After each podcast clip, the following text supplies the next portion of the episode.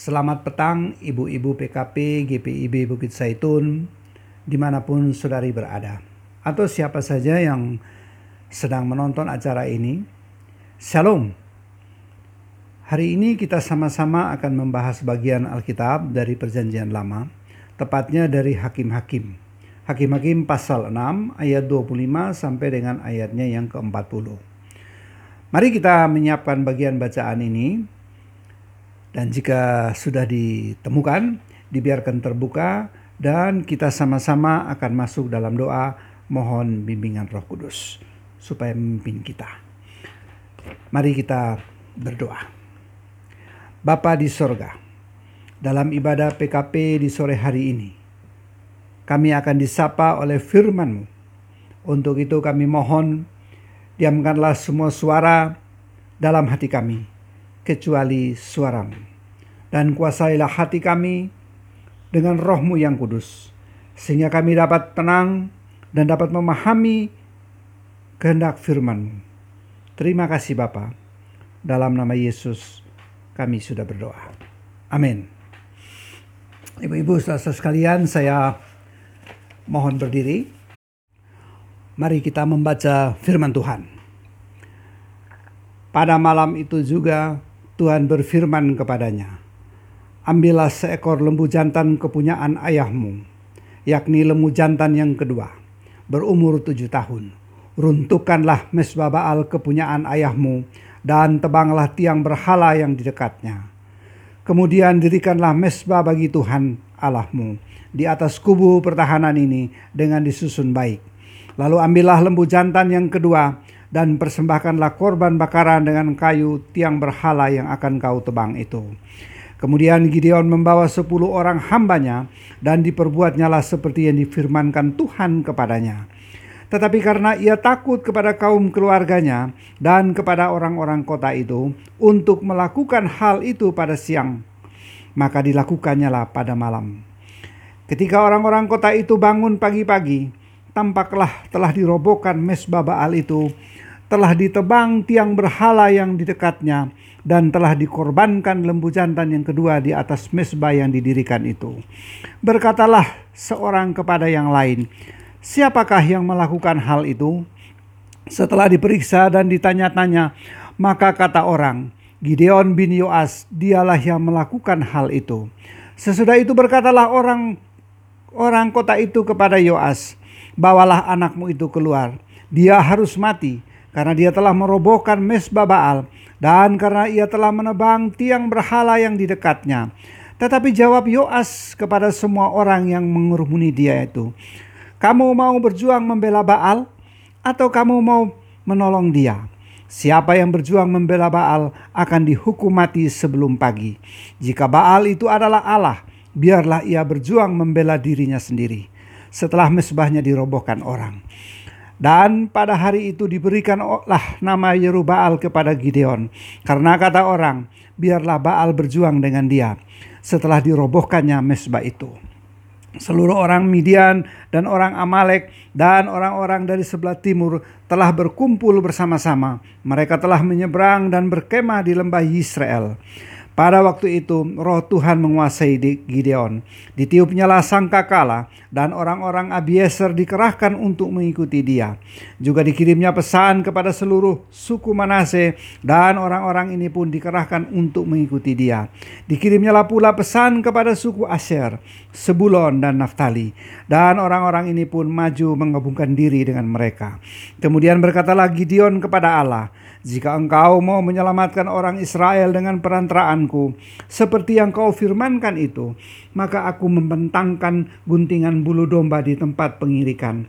Apabila hanya di atas guntingan bulu itu ada embun, tetapi seluruh tanah di situ tinggal kering, maka tahulah aku bahwa engkau mau menyelamatkan orang Israel dengan perantaraanku, seperti yang kau firmankan. Dan demikianlah terjadi Sebab keesokan harinya pagi-pagi ia bangun. Dipulasnya guntingan bulu itu dan diperasnya air embun dari guntingan bulu itu secawan penuh air. Lalu berkata lagi Dion kepada Allah, Janganlah kiranya murkamu bangkit terhadap aku. Apabila aku berkata lagi, sekali ini saja, biarkanlah aku satu kali lagi saja mengambil percobaan dengan guntingan bulu itu. Sekiranya yang kering hanya guntingan bulu itu, dan di atasnya seluruh tanah itu ada embun. Dan demikianlah diperbuat Allah pada malam itu. Sebab hanya guntingan bulu itu yang kering, dan di atas seluruh tanah itu ada embun.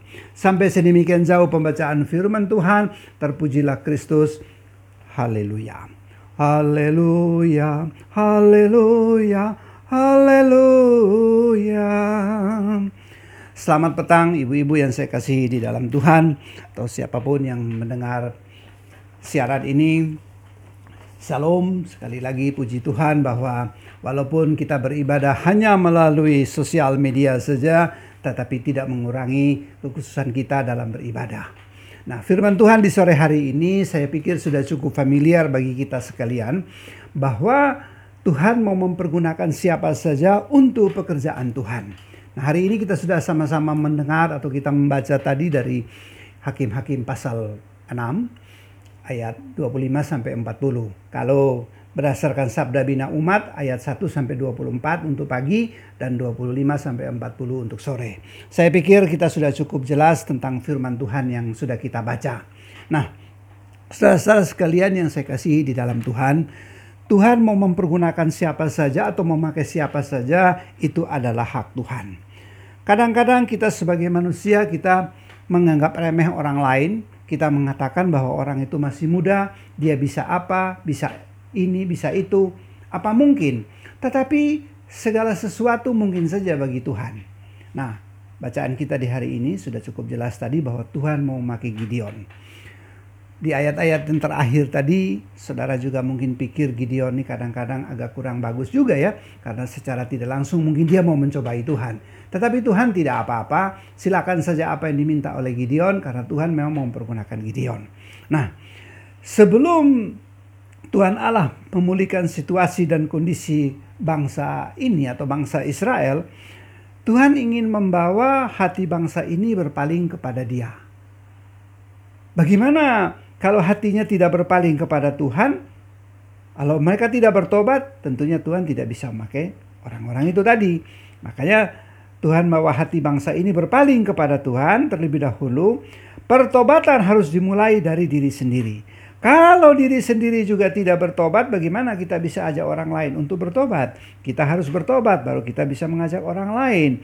Nah, dari bahasa gampangnya dimulai dari diri sendiri baru ajakan akan pengaruhnya bisa meluas paling tidak kepada keluarga.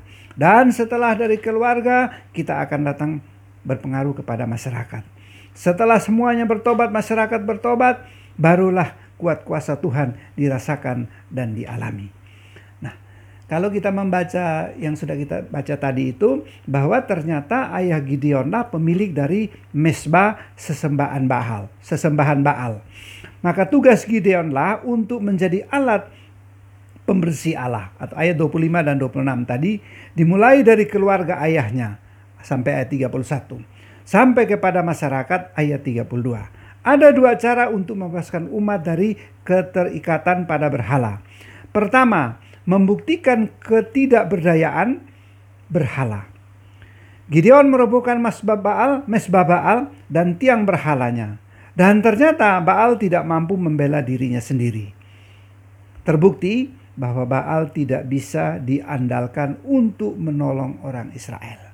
Selama ini mereka mempergunakan Baal atau mengagung-agungkan Baal seakan-akan Baal bisa menolong mereka. Ketika mesbahnya dirubuhkan juga Baal tidak bisa apa-apa karena kemahakuasaan Allah yang mengatasi segala ilah palsu dan berhala. Mesbah Allah didirikan, diruntuhkan mesbah dan tiang Baal, tiang berhala Baal. Jadi tiang berhala Baal diruntuhkan dan mesbah Allah didirikan. Tiang-tiang berhala pun dipakai sebagai kayu untuk membakar korban bakaran yang dipersembahkan kepada Tuhan. Nah, di situ kita bisa lihat bahwa keperkasaan lambang dari mesbah Baal tidak ada artinya apa-apa di hadapan Tuhan. Dari pertobatan, kuasa Allah mulai dinyatakan dan dirasakan oleh bangsa Israel. Bapak Ibu sekali, ibu-ibu sekalian yang saya kasihi di dalam Tuhan. Orang Israel adalah orang-orang bangsa pilihan Tuhan. Nah, sehingga mereka merasa bahwa mereka adalah bagian atau bangsa pilihan Tuhan, mereka bisa berbuat sekehendak hati mereka apa pun yang mereka mau lakukan. Mereka terus melawan Tuhan, tetapi karena begitu besar kasih Tuhan kepada mereka, Tuhan terus mengampuni kesalahan mereka. Dan Tuhan sudah berjanji bahwa Tuhan akan memberkati mereka di dalam segala hal. Nah, hal ini dipergunakan dengan sungguh-sungguh oleh orang Israel dengan cara yang kadang-kadang kurang positif.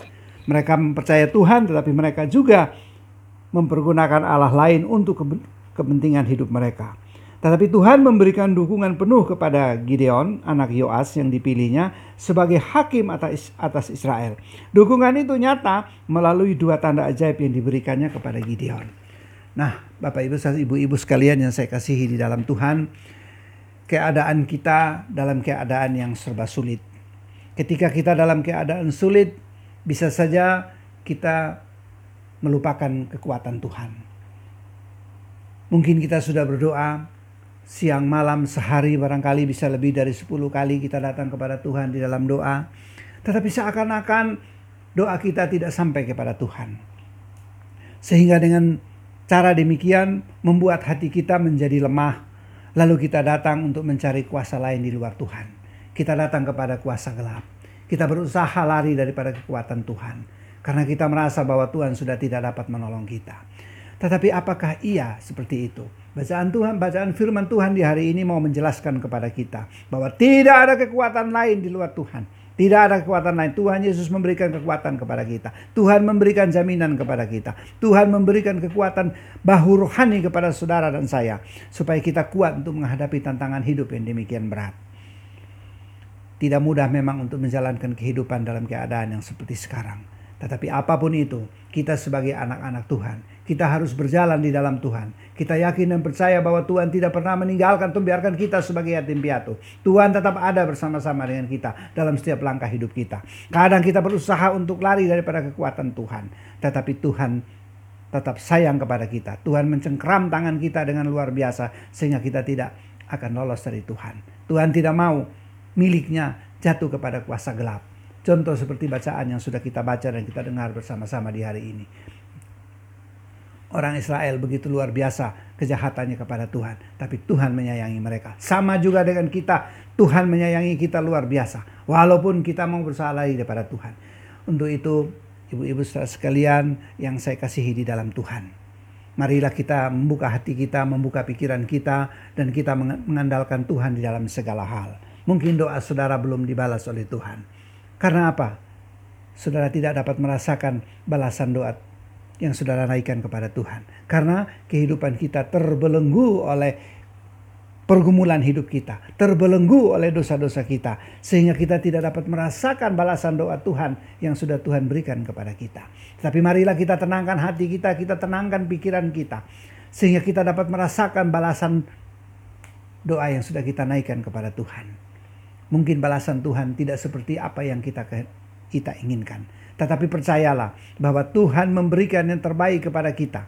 Tuhan tidak pernah memberikan yang jahat. Tuhan tidak pernah merancang yang jahat kepada kita. Tuhan merancang yang terbaik kepada kita. Mari kita saling mendukung. Kita mendukung suami kita, kita mendukung keluarga kita, mendukung anak-anak kita di dalam segala hal yang baik di hadapan Tuhan. Kita berdoa untuk mereka.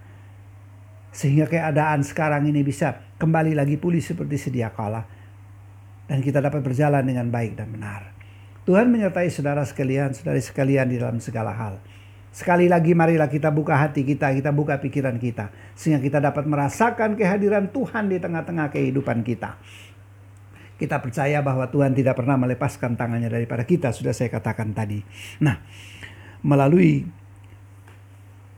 kuat kuasa tangan Tuhan, Tuhan selalu ada dan hadir di tengah-tengah kehidupan kita. Sehingga kuasa Baal yang ada dalam hati kita, yang ada dalam pikiran kita, bisa pergi meninggalkan kita.